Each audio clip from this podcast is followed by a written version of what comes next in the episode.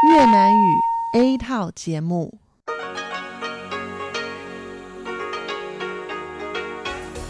Đây là Đài Phát thanh Quốc tế Đài Loan RTI.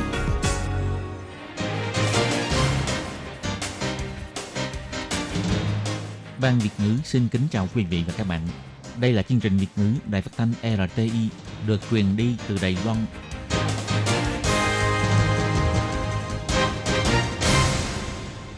Nhi xin chào các bạn. Các bạn thân mến, các bạn đang đón nghe chương trình của Ban Việt ngữ Đài Tiếng Nói RTI được truyền thanh từ Đài Loan. Hôm nay là thứ năm, ngày 28 tháng 5 năm 2020, tức nhằm ngày mồng 6 tháng 4 năm canh tí âm lịch. Chương trình của ngày hôm nay bao gồm các phần nội dung chính như sau. Mở đầu là phần tin tức thời sự Đài Loan, tiếp đến là chuyên đề Tiếng Hoa cho mỗi ngày, Hải đảo đáng yêu, và cuối cùng là chuyên mục ca khúc xưa và nay. Mở đầu là phần tin tức thời sự Đài Loan với các tin chính như sau. Sau khi ban hành luật an ninh Hồng Kông, liệu Trung Quốc có tấn công vũ trang đối với Đài Loan hay không? Bộ Quốc phòng Đài Loan bày tỏ, Trung Quốc chưa bao giờ bỏ ý định xâm phạm Đài Loan. Trần Minh Thông bày tỏ, liệt kê ngân sách để thành lập cơ quan từ thiện hỗ trợ nhân đạo đối với người Hồng Kông. Môi trường đầu tư Đài Loan ổn định, Thủ tướng bày tỏ, nỗ lực để có thành tích kinh tế tốt hơn vào thời kỳ hậu dịch bệnh. Lê Loan dự định xuất khẩu dây chuyền sản xuất khẩu trang ra nước ngoài. Bộ Ngoại giao bày tỏ tích cực hỗ trợ cho doanh nghiệp thương thảo với đối tác. Tiếp tục không có thêm ca nhiễm Covid-19 mới, Đài Loan liên tục 46 ngày không có ca lây nhiễm trong nước, chỉ còn 14 người phải điều trị tại bệnh viện. Những điều cần chú ý khi tụ họp nơi đông người. Và sau đây xin mời các bạn cùng đón nghe phần nội dung chi tiết của bản tin ngày hôm nay.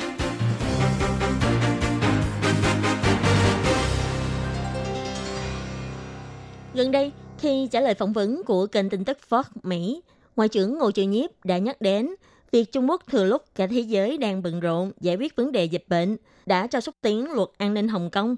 Bước tiếp theo có thể sẽ là tấn công vũ trang đối với Đài Loan. Đài Loan vẫn đang nỗ lực để có được sự ủng hộ của quốc tế, cùng củng cố quốc phòng, chống lại sự đe dọa của Trung Quốc. Về việc Trung Quốc có thể sẽ phát động tấn công vũ trang đối với Đài Loan, ông Trương Chiết Bình, Phó Bộ trưởng Bộ Quốc phòng đã bày tỏ trong báo cáo với Ủy ban Ngoại giao Quốc phòng của Viện Lập pháp ngày 28 tháng 5. Trung Quốc chưa bao giờ bỏ ý định dùng vũ lực tấn công Lài Loan. Điều này quân đội Lài Loan cũng nắm rõ. Ông Trương Chí Bình nói,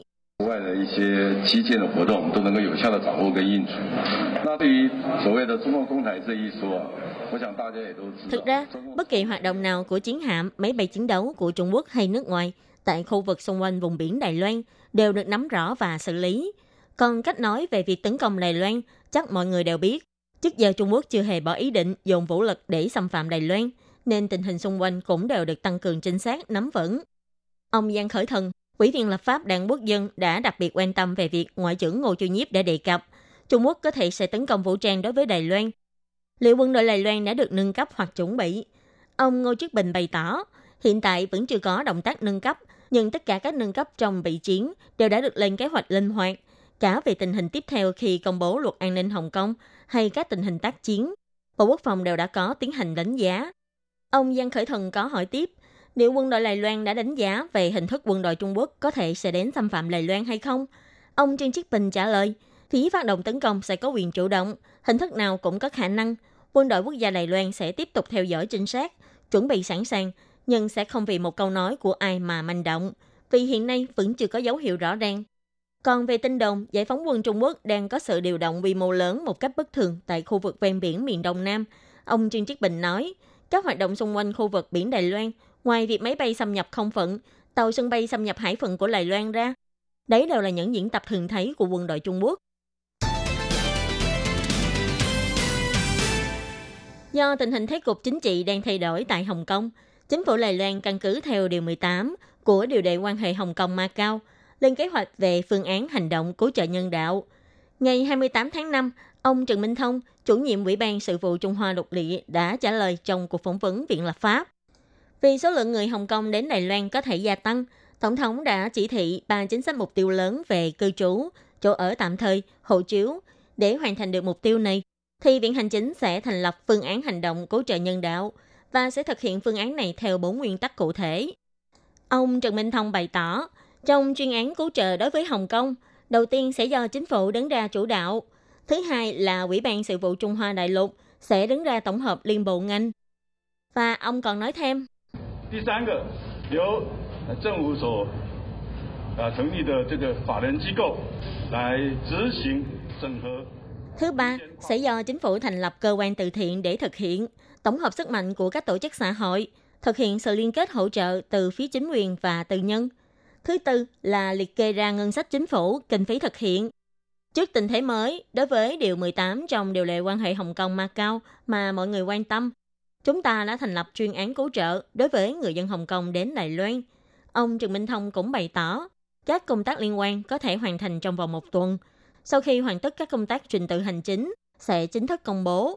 Trong Điều 18 của Điều lệ quan hệ Hồng Kông-Macau quy định, phải cung cấp sự cứu trợ đối với cư dân Hồng Kông-Macau vì yếu tố chính trị mà bị đe dọa khẩn cấp cả về an toàn và tự do. Còn Điều 60 của Điều lệ quan hệ Hồng Kông-Macau quy định về điều khoản thích hợp để ngừng thực thi điều lệ này. Ông Trần Minh Thông chỉ ra, Điều 60 là để nhắc nhở Bắc Kinh vì sau khi đề xuất dự luật an ninh Hồng Kông, rõ ràng đã giảm tính tự trị của Hồng Kông. Hành động lập pháp của chính quyền Bắc Kinh khiến cho tính tự trị tại Hồng Kông bị giảm. Vậy trong tương lai, các quyết sách của chính phủ Hồng Kông rốt cuộc là phải dựa trên tính tự trị cao hay phải tuân thủ theo ý nguyện của phía chính quyền Bắc Kinh? Như thế sẽ tạo thành những ảnh hưởng an ninh như thế nào đối với Đài Loan? Phía Đài Loan vẫn đang theo dõi mật thiết và tiến hành đánh giá. Hôm nay, ngày 28 tháng 5, Ủy ban Phát triển Quốc gia đã báo cáo phát triển chung của kinh tế Đài Loan trong thời đại sau dịch bệnh COVID-19, bao gồm kết quả giải cứu kinh tế hiện nay trước viện hành chính. Theo báo cáo của Ủy ban Phát triển Quốc gia chỉ ra, GDP quý 1 của Đài Loan năm nay là 1,54%, cao hơn Mỹ, Anh và Trung Quốc, đứng đầu trong bốn con rồng nhỏ châu Á. Còn về tỷ lệ thất nghiệp, tỷ lệ thất nghiệp tháng 4 của Đài Loan là 4,03%, thấp hơn so với thời kỳ khủng hoảng kinh tế năm 2008. Thủ tướng Tô Trinh Xuyên chỉ ra, dịch viêm phổi COVID-19 lần này đã gây ra tổn thất kinh tế cho toàn thế giới với 8,8 nghìn tỷ USD. Đây cũng là cú sốc kinh tế lớn nhất kể từ sau khủng hoảng kinh tế năm 2008. Tại Đài Loan, vào thời gian đầu vừa xảy ra dịch bệnh, chính phủ đã nhanh chóng có sự chuẩn bị trước, hữu hiệu kiểm soát dịch bệnh. Về mặt kinh tế, cũng chịu sự tổn thất tương đối nhỏ so với các quốc gia khác.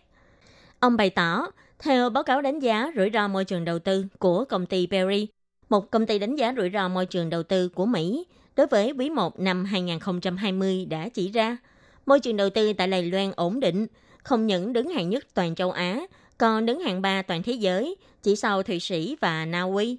Thủ tướng Tô Trinh Sương bày tỏ, chính phủ phải nỗ lực hơn nữa.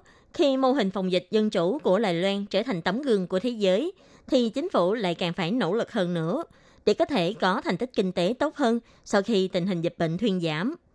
Ông Đinh Di Minh, người phát ngôn của Viện Hành Chính nói, 呃，美国商业环境风险评估公司刚公布的二零二零年第一次投资环境风险评估报告里面， Theo báo cáo đánh giá rủi ro môi trường đầu tư quý 1 năm 2020 của công ty đánh giá rủi ro môi trường đầu tư của Mỹ công bố, môi trường đầu tư của Đài Loan rất ổn định, đứng hạng nhất châu Á, hạng 3 toàn thế giới.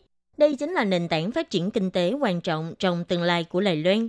Vì thế, chúng ta càng phải nỗ lực hơn để có thể giành được thành tích kinh tế tốt hơn vào thời kỳ hậu dịch bệnh. Ông Tô Trinh Sương nói, Viện Hành Chính sẽ nhanh chóng đưa ra các biện pháp kích thích kinh tế, kích hoạt các khu mua sắm, xúc tiến du lịch vân vân vào giai đoạn tiếp theo, sẽ nhờ các bộ ban ngành cùng hợp tác. Ông cũng sẽ yêu cầu các bộ ban ngành phải gia tăng tốc độ, mở rộng quy mô cho các kiến thiết công cộng, tiếp tục xúc tiến ba phương án lớn đầu tư lề Loan, cùng xúc tiến đầu tư tư nhân. Trong thời gian dịch bệnh viêm phổi COVID-19 bùng phát, thế giới bắt đầu quan tâm đến vấn đề tự sản xuất vật tư phòng dịch trong nước.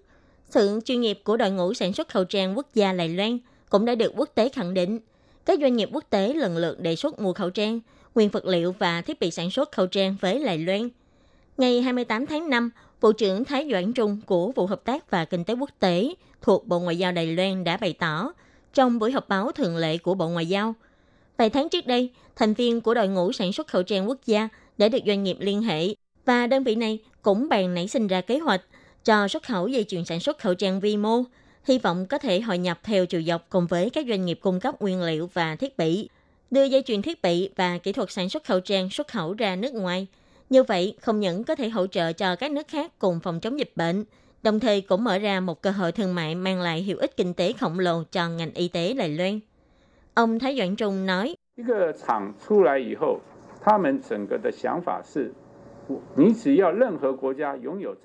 sau khi xây dựng được một nhà máy sản xuất, ý tưởng của họ là bạn chỉ cần xây dựng một nhà máy nhất quán như vậy tại bất kỳ quốc gia nào, thì kể cả từ khâu cung cấp nguyên vật liệu ban đầu cho đến khâu cuối sản xuất đều đã có. Thứ mà chúng ta muốn bán chính là bán cho bạn toàn bộ cả sau chuỗi dây chuyền, chứ không phải chỉ bán cho bạn mỗi nguyên vật liệu hay chỉ bán thiết bị máy móc mà bán cả một sâu chuỗi ngành nghề. Ông Thái Doãn Trung chỉ ra, kế hoạch về chuỗi dây chuyền sản xuất nhất quán dự định sẽ dựa trên tiêu chuẩn vận hành 20 dây chuyền sản xuất khẩu trang. Nếu trong vòng 24 giờ đồng hồ sản xuất liên tục không ngừng nghỉ, sẽ đạt sản lượng là 2 triệu chiếc khẩu trang y tế trong một ngày. Ngoài ra cũng có thể thiết kế thành dây chuyền sản xuất khẩu trang N95, R95 hoặc khẩu trang cột dây dành cho phẫu thuật. Hiện nay, phía doanh nghiệp đang định giá cho một chuỗi dây chuyền sản xuất. Do thị trường thế giới đang có nguồn cầu rất lớn, nên có thể nói là sức cạnh tranh khá cao. Ông Thái Doãn Trung bày tỏ, Bộ Ngoại giao đang liên hệ mật thiết với phía doanh nghiệp. Với các đối tượng mà doanh nghiệp đang tiến hành thương thảo, Bộ Ngoại giao hy vọng cũng có thể nhờ các văn phòng đại diện của Lài Loan tại nước ngoài hỗ trợ tác thành cho doanh nghiệp. Còn đối với các đối tượng hợp tác tiềm năng, Bộ Ngoại giao cũng có thể hỗ trợ để tìm kiếm đối tác. Ông nhấn mạnh, đây là trách nhiệm của Bộ Ngoại giao, nên nhất định sẽ tích cực phối hợp để xúc tiến kế hoạch.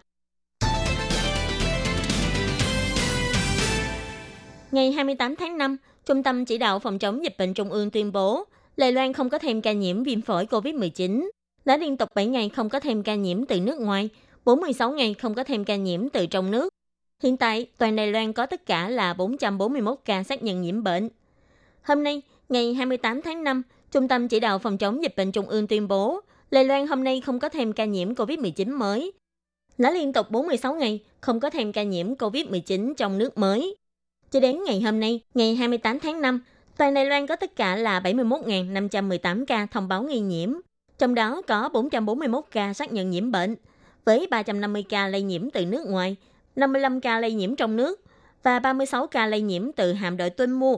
Trong số các ca xác nhận nhiễm bệnh, có 7 ca đã tử vong, 420 người đã hồi phục xuất viện, hiện chỉ còn lại 14 người phải ở lại bệnh viện điều trị.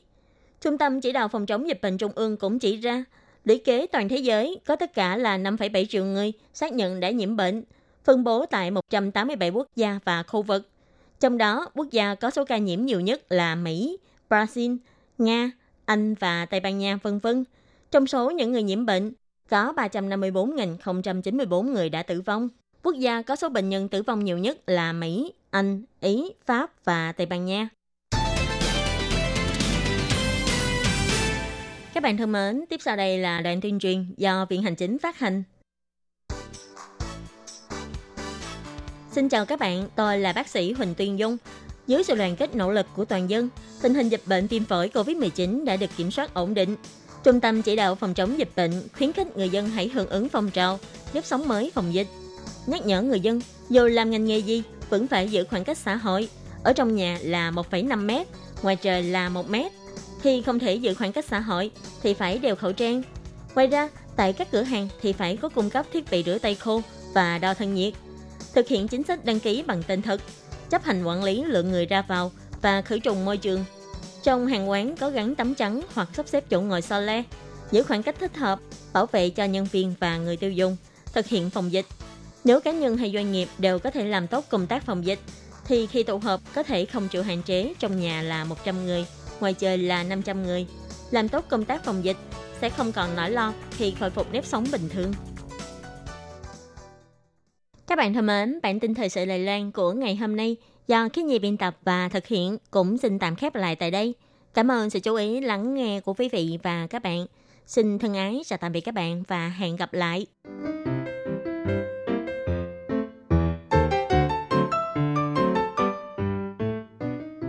Quý vị và các bạn thính giả thân mến, chương trình phát thanh tiếng Việt của Đài Phát thanh Quốc tế Đài Loan RTI được truyền thanh 3 buổi tại Việt Nam, mỗi buổi phát 1 tiếng đồng hồ.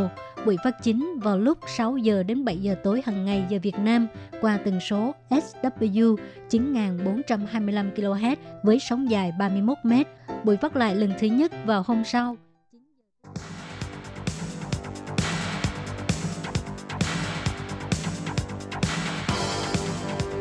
Đây là đài phát thanh quốc tế Đài Loan RTI, truyền thanh từ Đài Loan. Mời các bạn theo dõi bài chuyên đề hôm nay.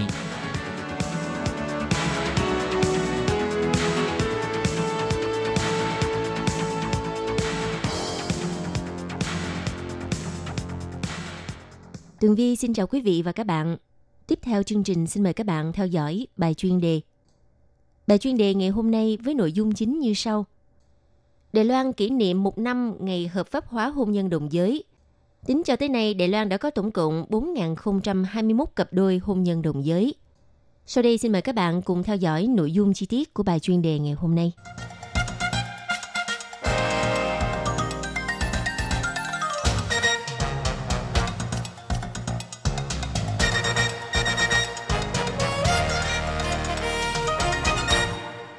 Từ ngày 24 tháng 5 năm 2019, luật hôn nhân đồng giới của Đài Loan đã có hiệu lực.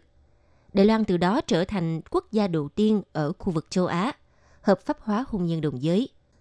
Bộ Nội chính Đài Loan thống kê tính đến hết ngày 22 tháng 5 năm 2020, thì trong nước đã có tổng cộng 4.021 cặp đôi đồng giới đăng ký kết hôn tại Đài Loan. Trong đó có 2.776 cặp đôi nữ giới, chiếm tỷ lệ 69%, và 1.248 cặp đôi nam giới, chiếm 31%. Ngoài ra, nếu thống kê theo huyện thị cho thấy, thành phố Tân Bắc là thành phố có nhiều cặp đôi đồng giới kết hôn nhất với 815 đôi, chiếm 20%. Tiếp đó là thành phố Đại Bắc với 333 đôi, chiếm 16%. Và thành phố Cao Hùng xếp thứ ba với 534 đôi, chiếm tỷ lệ 13%. Còn về phía quốc tịch của các cặp đôi đăng ký kết hôn đồng giới thì số cặp đôi mà cả hai bên đều là công dân Đài Loan chiếm tỷ lệ 95%. Số cặp đôi gồm một bên là công dân Đài Loan và phía còn lại là người nước ngoài thuộc quốc gia công nhận hôn nhân đồng giới, chỉ chiếm tỷ lệ 5%, bao gồm 189 đôi. Trong đó bao gồm 17 quốc gia với Mỹ là nước đứng đầu với 80 đôi. Tiếp theo là quốc tịch Canada với 21 đôi và Australia xếp thứ ba với 17 đôi. Trong số các cuộc hôn nhân đồng giới xuyên quốc gia này thì các cặp đôi đồng giới nam chiếm đa số với tỷ lệ 83%. Tuy vậy, hôn nhân đồng giới của các cặp đôi mà hai bên đều là người Đài Loan thì đa số lại là các cặp đôi đồng giới nữ, chiếm 72% các cuộc hôn nhân đồng giới trong nước. Nguyên nhân tạo nên hiện tượng này liệu có liên quan đến sự ràng buộc trong quan niệm truyền thống của xã hội Đài Loan đối với hôn nhân đồng giới nam hay không thì còn phải quan sát và nghiên cứu thêm. Bên cạnh đó, Ủy ban Bình đẳng giới thuộc Viện Hành chính Đài Loan cũng đã tiến hành một cuộc thăm dò. Thì à, kết quả cho thấy tỷ lệ những người đồng ý cặp đôi đồng giới nên được hưởng quyền kết hôn hợp pháp đã tăng 15,1%, từ 37,4% vào năm 2018 lên thành 52,5% vào năm 2020. Ngoài ra thì tỷ lệ của những người phản đối quan niệm hôn nhân đồng giới sẽ phá vỡ đạo đức và chế độ gia đình cũng đã tăng 13,1%, Tỷ lệ phản đối là 38,7% vào năm 2018, thì cho tới năm 2020 đã tăng lên 51,8%. Theo quy định Điều 46 Luật Dân sự liên quan đến yếu tố nước ngoài, hôn nhân xuyên quốc gia phải phù hợp luật pháp quốc gia các bên đương sự. Vì vậy, các cặp đôi đồng giới giữa người Đài Loan và một người thuộc các quốc gia khác nhưng nước đó chưa công nhận hôn nhân đồng giới, thì hiện nay vẫn chưa thể đăng ký kết hôn đồng giới tại Đài Loan. Trước khi giải quyết được vấn đề này thì các cặp đôi đồng giới xuyên quốc gia, có nghĩa là một bên là người Đài Loan, một bên là người nước ngoài và hiện tại đang sinh sống tại Đài Loan hoặc có visa còn hiệu lực thì hai người vẫn có thể đi nộp đơn xin ghi chú cặp đôi hôn nhân đồng giới tại bất cứ cơ quan quản lý hộ khẩu địa phương để được đảm bảo quyền lợi của mình. Vâng thưa các bạn, kể từ 24 tháng 5 năm 2019, Đài Loan trở thành quốc gia đầu tiên ở châu Á hợp pháp hóa hôn nhân đồng giới. Mặc dù hôn nhân đồng giới đã được hợp pháp hóa, tuy nhiên vẫn có những hạn chế đối với các cặp đôi đồng giới, trong đó bao gồm cả việc nhận con nuôi của cặp đôi đồng giới.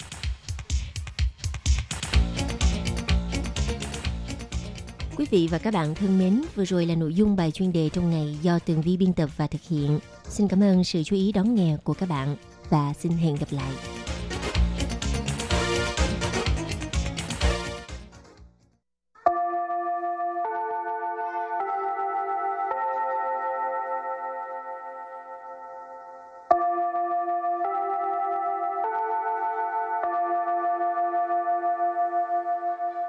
Xin mời quý vị và các bạn đến với chuyên mục Tiếng Hoa cho mỗi ngày do Lệ Phương và Thúy Anh cùng thực hiện.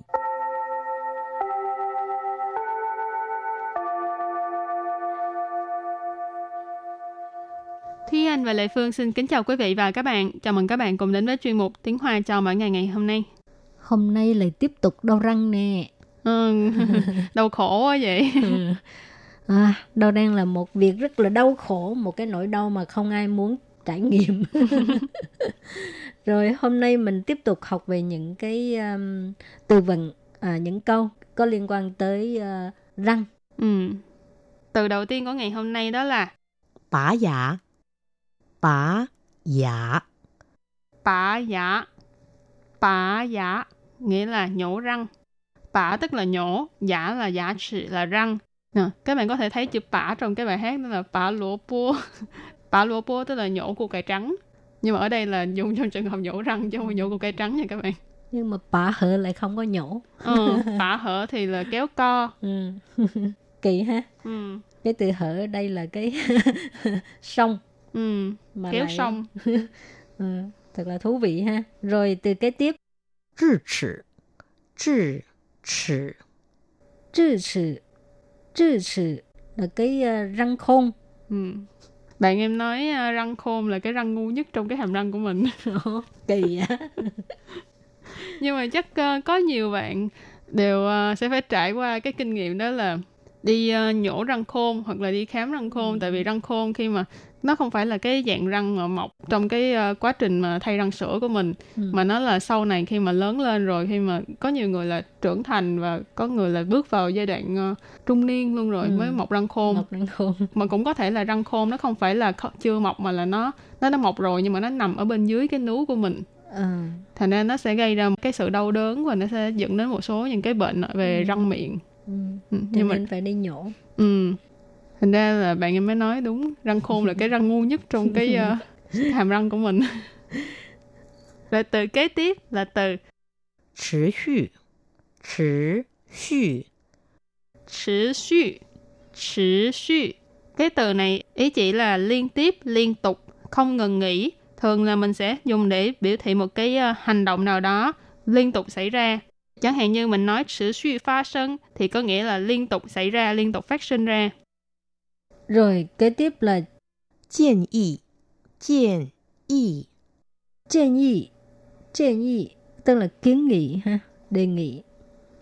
từ cuối cùng đó là 麻烦麻烦 mã phản mã phản nghĩa là phiền phức Rồi, thì à, làm quen xong những cái à, từ vựng này, bây giờ chúng ta bước sang phần đối thoại ha.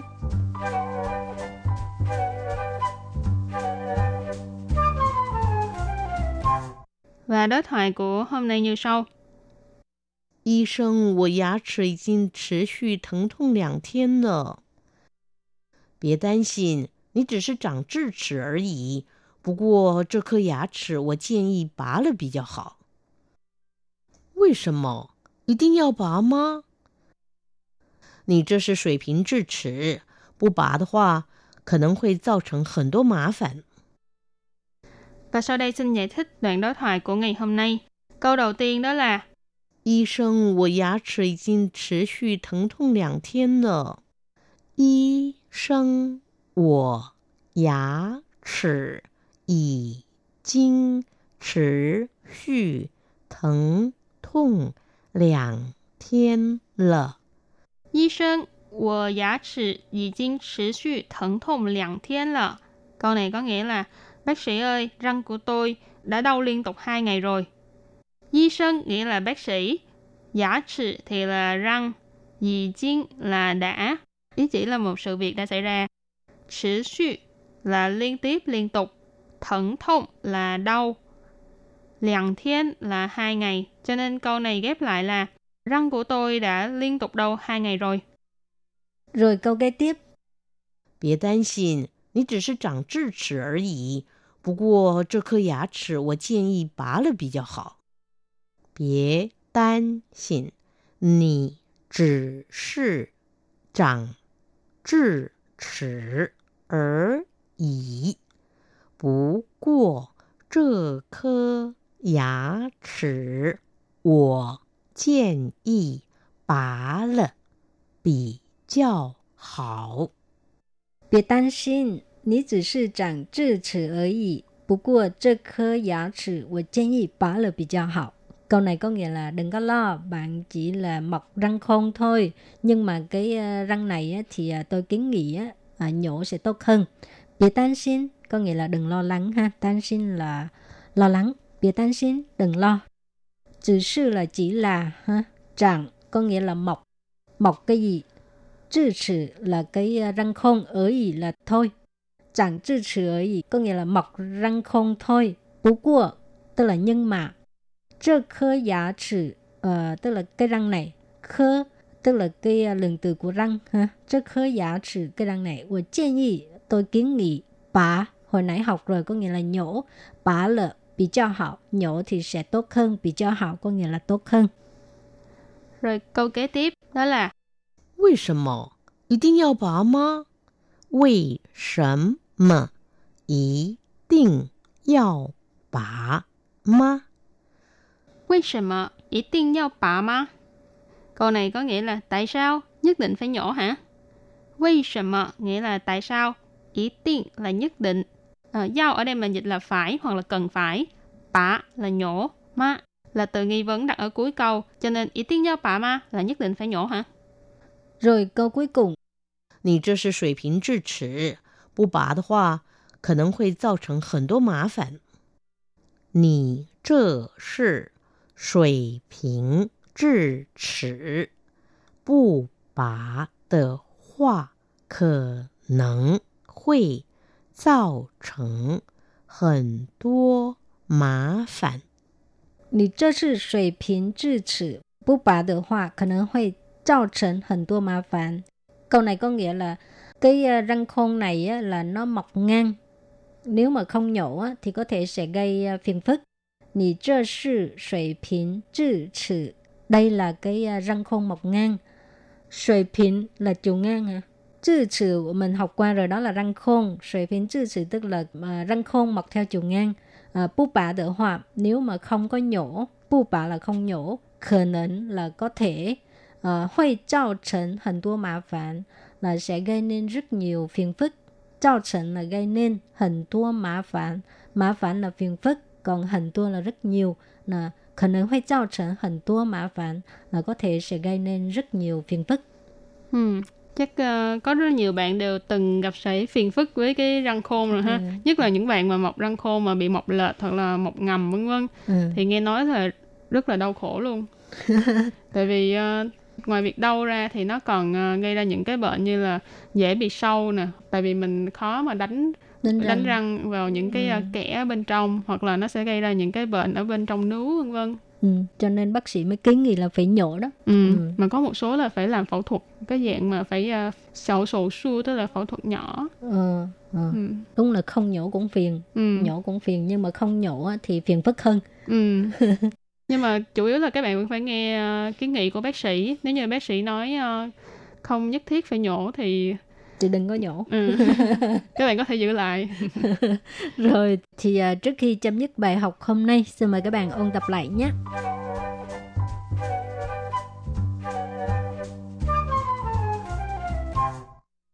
Bá giả. Bá giả. Bá giả. Bá giả nghĩa là nhổ răng 智齿智齿智齿 Trừ trừ là cái uh, răng khôn. Trừ xu, trừ xu. Trừ xu, trừ xu. Ý chỉ là liên tiếp, liên tục, không ngừng nghỉ.建议,建议.建nghị,建nghị, tức là kiến nghị ha, đề nghị. Mã phản, mã phản. Mã phản, mã phản nghĩa là phiền phức. Bài học hôm nay đến đây xin tạm chấm dứt nha. Cảm ơn các bạn đã đón nghe. Bye bye. Bye bye.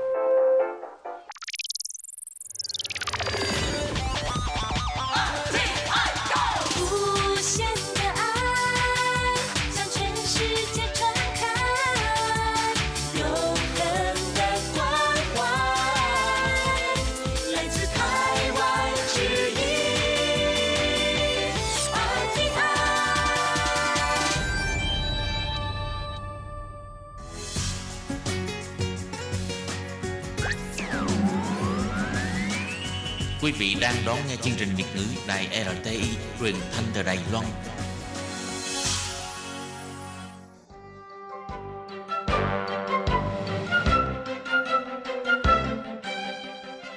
Chào mừng quý vị đến với chương trình Hải đảo đáng yêu do Tố Kim thực hiện.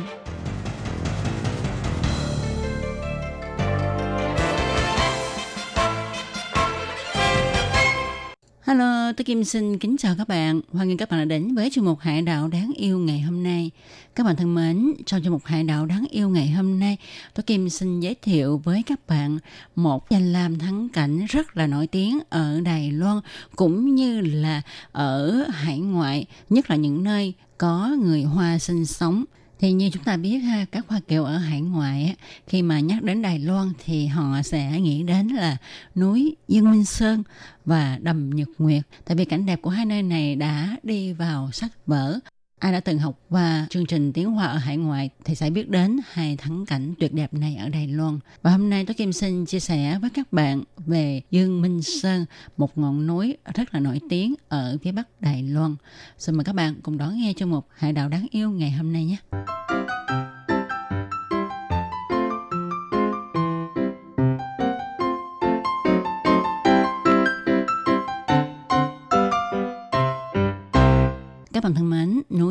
Sơn là một quần thể núi lửa và ở đây đã được công nhận là một trong tám vườn quốc gia lớn của Đài Loan với địa hình núi lửa đặc thù cùng với quần thể suối nước nóng ở xung quanh. Công viên Dương Minh Sơn được xếp hạng bảo tồn thiên nhiên quốc gia loại 2. Nó nằm ở độ cao từ 200m đến 1.200m.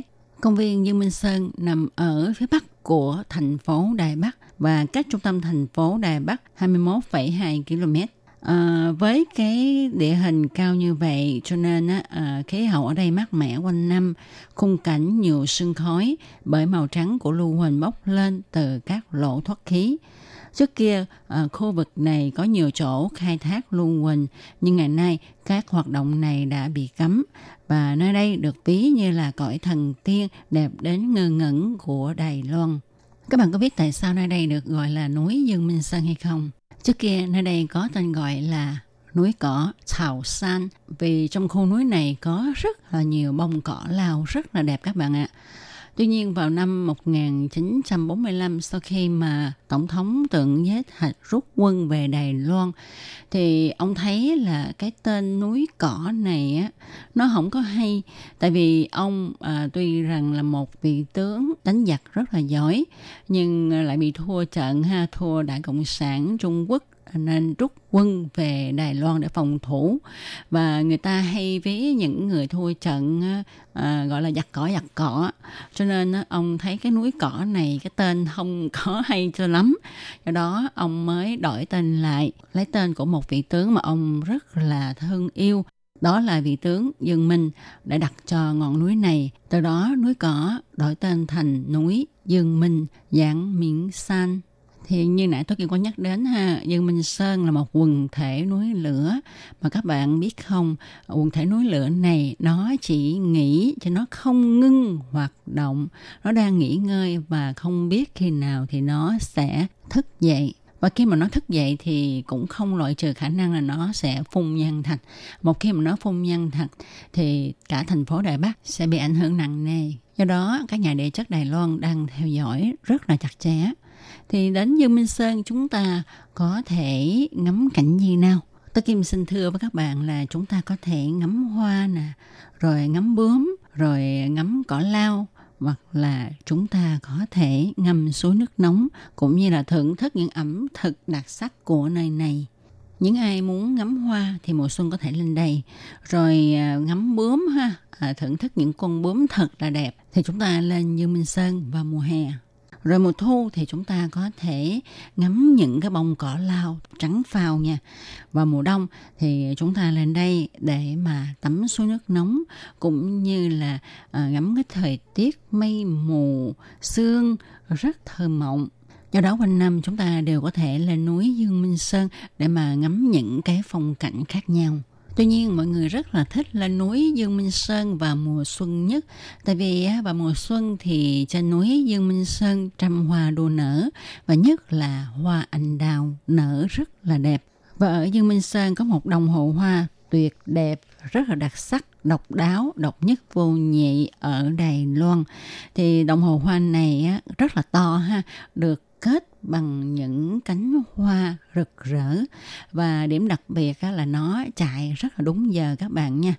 Điểm độc đáo của cái đồng hồ hoa này là nước được thiết kế chảy xung quanh theo vòng tròn và nhạc được phát ra từng giờ. Thì ngoài những cái cánh hoa mà người ta xếp ở trên cái đồng hồ này, xung quanh đồng hồ hoa còn có những cây hoa anh đào và những cây anh hoa anh đào này sẽ nở rộ vào mùa xuân cho nên á à, vào mùa xuân người ta đến đây để mà ngắm cảnh cũng như là chụp những cái bức ảnh thật là đẹp rồi khi mà hoa anh đào đã tàn hết mùa rồi thì tiếp theo là hoa đỗ quyên đua nở và hoa đỗ quyên cũng là một loại hoa rất là đặc sắc của núi Dương Minh Sơn nói riêng và thành phố Đài Bắc nói chung.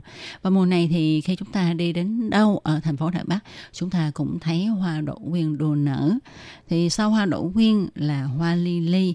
Hoa lily núi Dương Minh Sơn nở rộ vào cuối tháng 3 và đầu tháng 4 và nó đã trở thành một cái lễ hội cho người ta lên núi Dương Minh Sơn để mà ngắm hoa nè, rồi đi đến những cái cánh đồng để mà hái hoa nè, thưởng thức ẩm thực của nơi đây, rồi thuận tiện tắm suối nước nóng, ngâm mình trong làn suối nước nóng trong khí trời mát lành, thật là dễ chịu, thoải mái. Và suối nước nóng ở Dương Minh Sơn ha thì có một cái chất rất là đặc biệt đó là lưu huỳnh lưu huỳnh nha các bạn. Cho nên á, khi chúng ta vừa mới lên tới núi Dương Minh Sơn thì chúng ta đã hửi chúng cái mùi hơi thâm thẩm có người nói là sao giống mùi trứng thối quá vậy? À, đó là mùi khí lưu huỳnh nha các bạn. Tại vì trên núi Dương Minh Sơn có mỏ lưu huỳnh và trước kia nơi đây à, khai thác lưu huỳnh để mà vận chuyển sang Nhật trong thời kỳ Nhật đồ hộ Đài Loan đó các bạn. Thì tin chắc rằng mọi người đều biết lưu huỳnh có tính chất sát trùng. Hồi xưa ha, người ta sát trùng vết thương á, cũng hay lấy lưu huỳnh ha, bây giờ thì không có xài nữa. Cho nên á, khi mà chúng ta ngâm số nước nóng có chất lưu huỳnh sẽ rất tốt cho da của chúng ta thì như đã nói ở trên ha công viên Dương Minh Sơn là khu bảo tồn thiên nhiên quốc gia loại 2 cho nên ở đây người ta uh, rất là chú trọng việc bảo tồn động vật uh, thực vật vân vân vân vân. Do đó vào mùa hè ở đây có rất là nhiều bướm. Và những ai yêu thích hay là nghiên cứu bơm bướm thì người ta sẽ đến đây để mà tìm hiểu. Tại vì ở đây rất là nhiều loại bướm đặc biệt của Đài Loan vào những đêm mùa hè thì người dân Đài Loan cũng thường hay lên núi Dương Minh Sơn để mà ngắm cảnh, ngắm trời. Từ những quán cà phê của núi Minh Sơn người ta nhìn xuống phong cảnh của thành phố Đài Bắc. Thành phố lên đèn, những ngọn xanh, ngọn đỏ lấp lánh. Cảnh đẹp không sao tả được. Nó cũng tương ứng với bầu trời đầy sao vào những đêm hè trên núi Dương Minh Sơn. Và những đêm hè như thế này ha thì cũng là lúc mà những cặp đôi nam thanh nữ tú họ đèo nhau lên đây để mà ngắm cảnh, trò chuyện, tìm hiểu nhau. Rồi đến mùa thu, tức là tháng 10 trở đi, thì à, những ngọn núi ở đây sẽ được bao phủ bởi những cánh đồng cỏ bông lao thật là đẹp và rừng lá thông đỏ màu vàng. Sau những trận mưa thì đôi khi chúng ta còn nhìn thấy cầu vồng vắt ngang lưng núi rồi vào mùa đông thì Dương Minh Sơn cũng có một cái phong cảnh độc đáo không kém khi mà gió mùa đông bắc mang theo mưa phùn sẽ tạo ra một biển mây, tạo cho chúng ta có cảm giác như là ở chốn bồng lai. Vào những ngày trời lạnh hay đôi khi à, có tuyết rơi thì cảnh tượng càng đẹp hơn nữa. Tóm lại, Dương Minh Sơn là một nơi đến rất là tuyệt vời cho những ai yêu thích thiên nhiên, yêu rừng núi, yêu hoa cỏ và đặc biệt là những người yêu thích vận động vì ở đây còn có rất là nhiều đường để leo núi. Thật ra thì những cảnh đẹp trên núi Dương Minh Sơn còn rất là nhiều. Hy vọng rằng nếu có dịp các bạn có thể đến đây để tự trải nghiệm nhé. Và chương mục hôm nay cũng sẽ được tạm dừng nơi đây.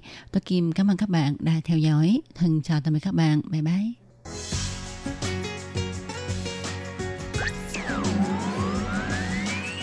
Quý vị đang đón nghe chương trình Việt ngữ Đài RTI truyền thanh từ Đài Loan.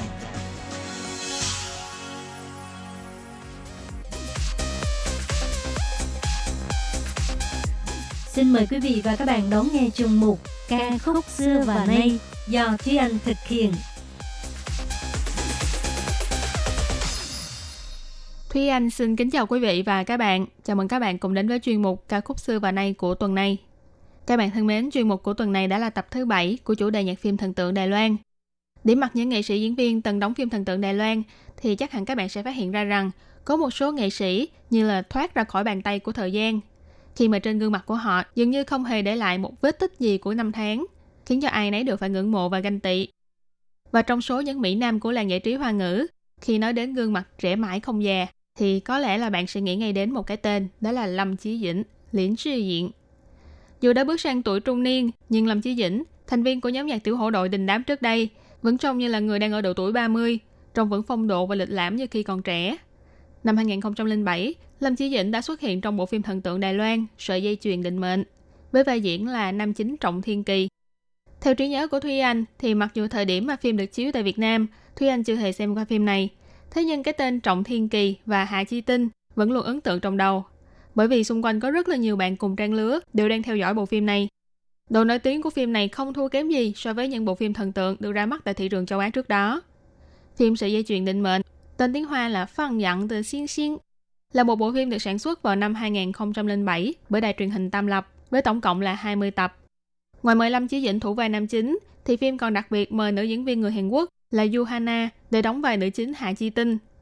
Không những vậy, phim được quay ở rất nhiều địa điểm khác nhau trên khắp Đài Loan. Cho đến bây giờ trên một số trang giới thiệu du lịch, khi nói đến những địa điểm này thì đều gắn thêm cái mát đó là phim trường sợi dây chuyền định mệnh, như là để khơi gợi lại ký ức về bộ phim trong lòng khán giả và đồng thời cũng để cho người hâm mộ có thể tưởng tượng và giây phút lạc vào thế giới phim thần tượng lãng mạn của mình.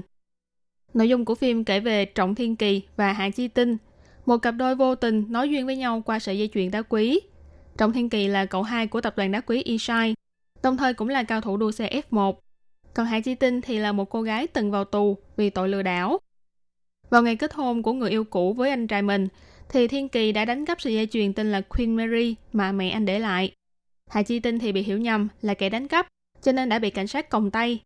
Chính vì không muốn liên lụy người vô tội, cho nên Thiên Kỳ đã kéo theo Chi Tinh chạy, và chiếc còng tay này đã nối kết hai số phận khác nhau lại với nhau. Trải qua một loạt những sự kiện, thì hai người dạy cho nhau cách để trở thành một con người tốt hơn và trở thành một cặp đôi. Có thể nói là sau khi được phát sóng, sợi dây chuyền định mệnh đã khiến cho tên tuổi của Lâm Chí Dĩnh và Yuhana được phổ biến hơn rất nhiều, tạo nên cơn sốt còng tay trong giới trẻ, đặc biệt là các cặp đôi yêu nhau. Nếu như đã từng xem qua bộ phim này thì chắc có rất nhiều người đều sẽ nhớ đến bài hát trong phim, đó là bài hát của mình từ chi niên, kỷ niệm của chúng ta, do ca sĩ Lý Nhã Vi trình bày. Cùng với độ nổi tiếng của phim Sợi dây chuyền định mệnh, thì bài hát kỷ niệm của chúng ta cũng vang danh khắp nơi. Đây là một bài hát được sáng tác hoàn toàn bởi Lý Nhã Vi. Cũng nhờ có bài hát này mà Lý Nhã Vi đã ghi tên mình vào trong làng âm nhạc thịnh hành của Đài Loan. Mặc dù hiện tại thì cô ca sĩ này rất ít xuất hiện trước công chúng, nhưng thật ra thì cô vẫn luôn đi theo thiên hậu Đài Loan là Alin để đảm nhiệm vai trò hát bè trong những show diễn của thiên hậu này. Và sau đây thì mời các bạn cùng lắng nghe bài hát Woman the Chi kỷ niệm của chúng ta.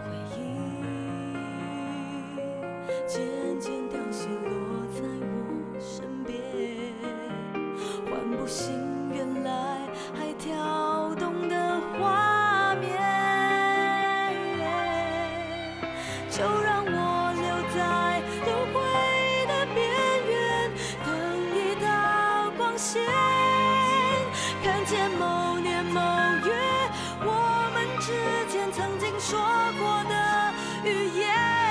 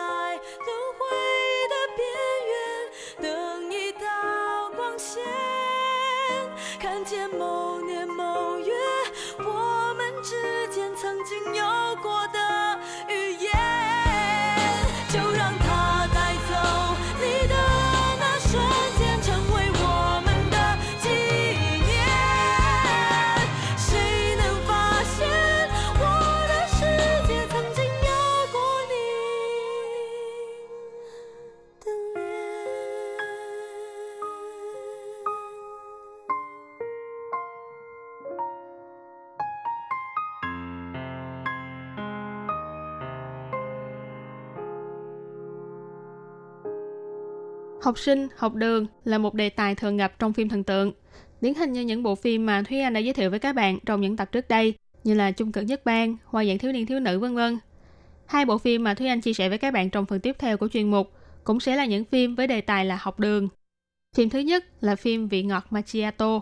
Một bộ phim gây ấn tượng với khán giả không chỉ bởi dàn diễn viên trẻ đẹp là những ca sĩ thần tượng mới nổi, mà còn bởi vì số lượng nhân vật trong phim quá đông. Chỉ riêng nam chính đã có đến 6 người, còn nữ chính thì có đến 9 người. Vị ngọt Macchiato, tên tiếng Hoa là Hy thẳng mà chỉ Tụa, được sản xuất vào năm 2007 nhằm mục đích là quảng bá tên tuổi cho hai nhóm nhạc là nhóm nhạc nam Lollipop và nhóm nhạc nữ Hey Girl. Bộ phim kể về những câu chuyện tình yêu lãng mạn của tuổi mới lớn. Trong phim thì sáu chàng trai với những bối cảnh khác nhau được cùng một người nhận nuôi và cùng thừa kế tài sản kết xù với một điều kiện đó là sáu người phải cùng sống chung với nhau dưới một mái nhà và cùng nhau đến trường. Căn nhà đó thì được một cô bé tên là Nha đầu làm quản gia. Câu chuyện trường học của sáu chàng trai bắt đầu khi có sự xuất hiện của chính cô gái chung lớp là những người bạn thân của cô quản gia Nha đầu. Cũng như đã nói ban nãy, vì Ngọc Macchiato gây chú ý với khán giả với dàn diễn viên trẻ, trai xinh gái đẹp. Bên cạnh đó thì diễn xuất tự nhiên dễ thương của hai nhóm nhạc cũng góp phần làm nên thành công cho bộ phim này. Đặc biệt trong đó là cặp đôi hoàng tử, quỷ quỷ trong phim rất được các fan hâm mộ yêu thích và từng có người mong muốn rằng chuyện tình của họ có thể trở thành sự thật ở ngoài đời. Và trong phim này thì bài hát mà Thúy Anh ấn tượng nhất không phải là bài hát mở đầu phim hay cuối phim, mà là một bài hát chỉ xuất hiện trong phim, đó là bài hát Khù Trá, Trà Đắng. Bài hát này được thể hiện bởi hai nhóm nhạc Haker và Lollipop. Mỗi thành viên nam và nữ đều có chất giọng rất riêng của mình. Thế nhưng trong bài hát này thì lại có thể thể hiện rất hài hòa và tình cảm. Nghe có vẻ như là lời đối đáp qua lại giữa hai bên nam và nữ về mặt tâm tư trong lòng. Mặc dù vẫn luôn quan sát từng cử chỉ biểu hiện của đối phương, muốn thổ lộ nhưng vẫn đắn đo e ngại, chỉ dám âm thầm ở bên cạnh đối phương mà thôi. Và sau đây thì chúng ta hãy cùng lắng nghe bài hát Khù Trả này nhé.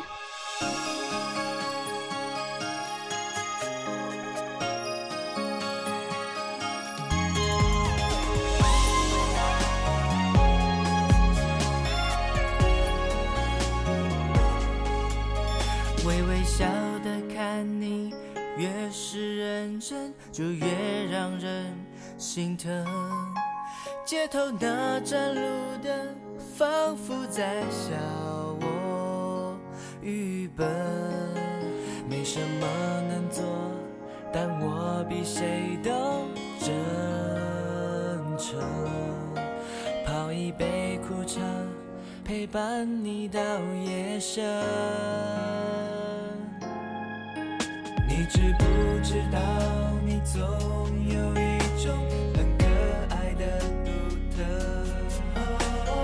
充满有。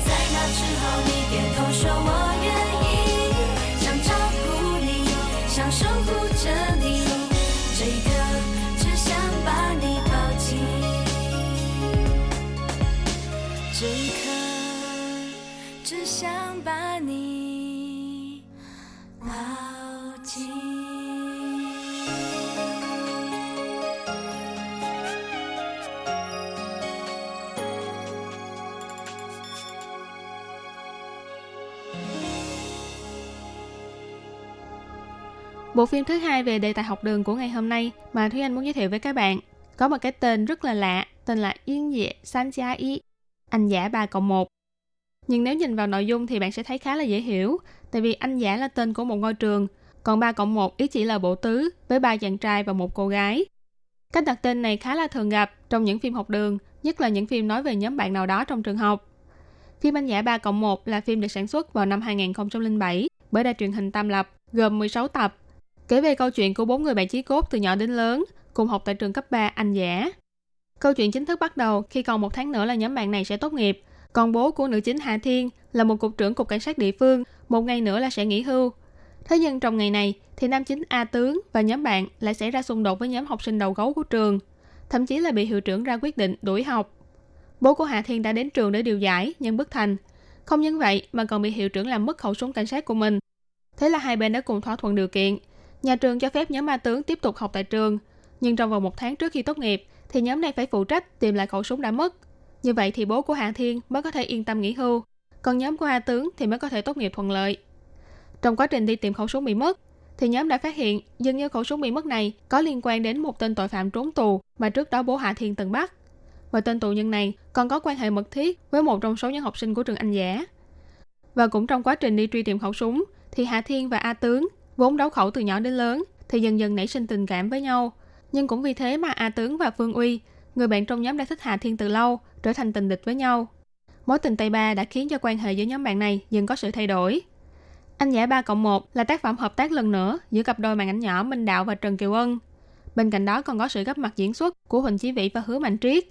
Tương tác giữa bốn diễn viên này trong phim tạo ra bầu không khí vui nhộn và thú vị, nhưng đồng thời cũng cho người xem thấy được những tình cảm hay tâm tư của nhân vật trong phim, sự giằng co giữa tình bạn và tình yêu. Trong phim này thì có tổng cộng là 11 bài hát nhạc phim, trong đó có một số bài được trình bày bởi thành viên của nhóm nhạc 5566. Bài hát cuối phim là Zai Sư Xiang Xin, tin tưởng lần nữa, thì là bản song ca nam nữ của Minh Đạo và Trần Kiều Ân.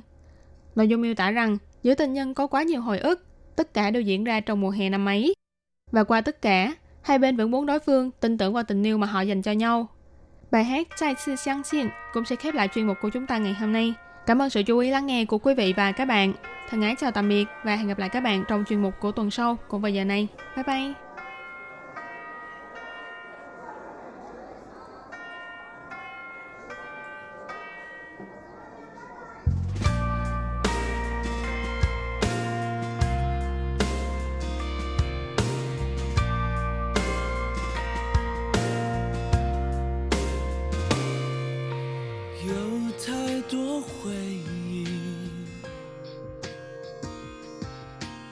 都发生在那年的仲夏季。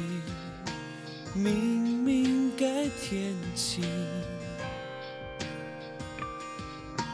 爱却在你的眼中下雨。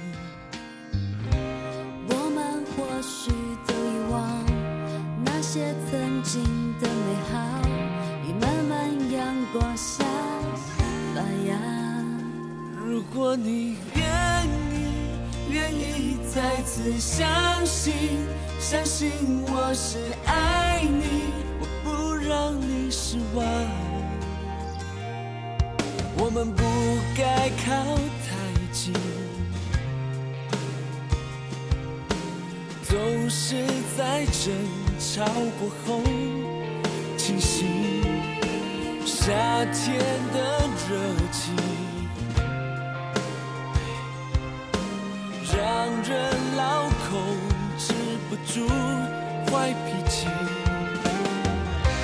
我们或许太任性，又或许太过在乎你，才来追逐这背影。如果你愿意，愿意再次相信，相信我是爱你，我不让你失望。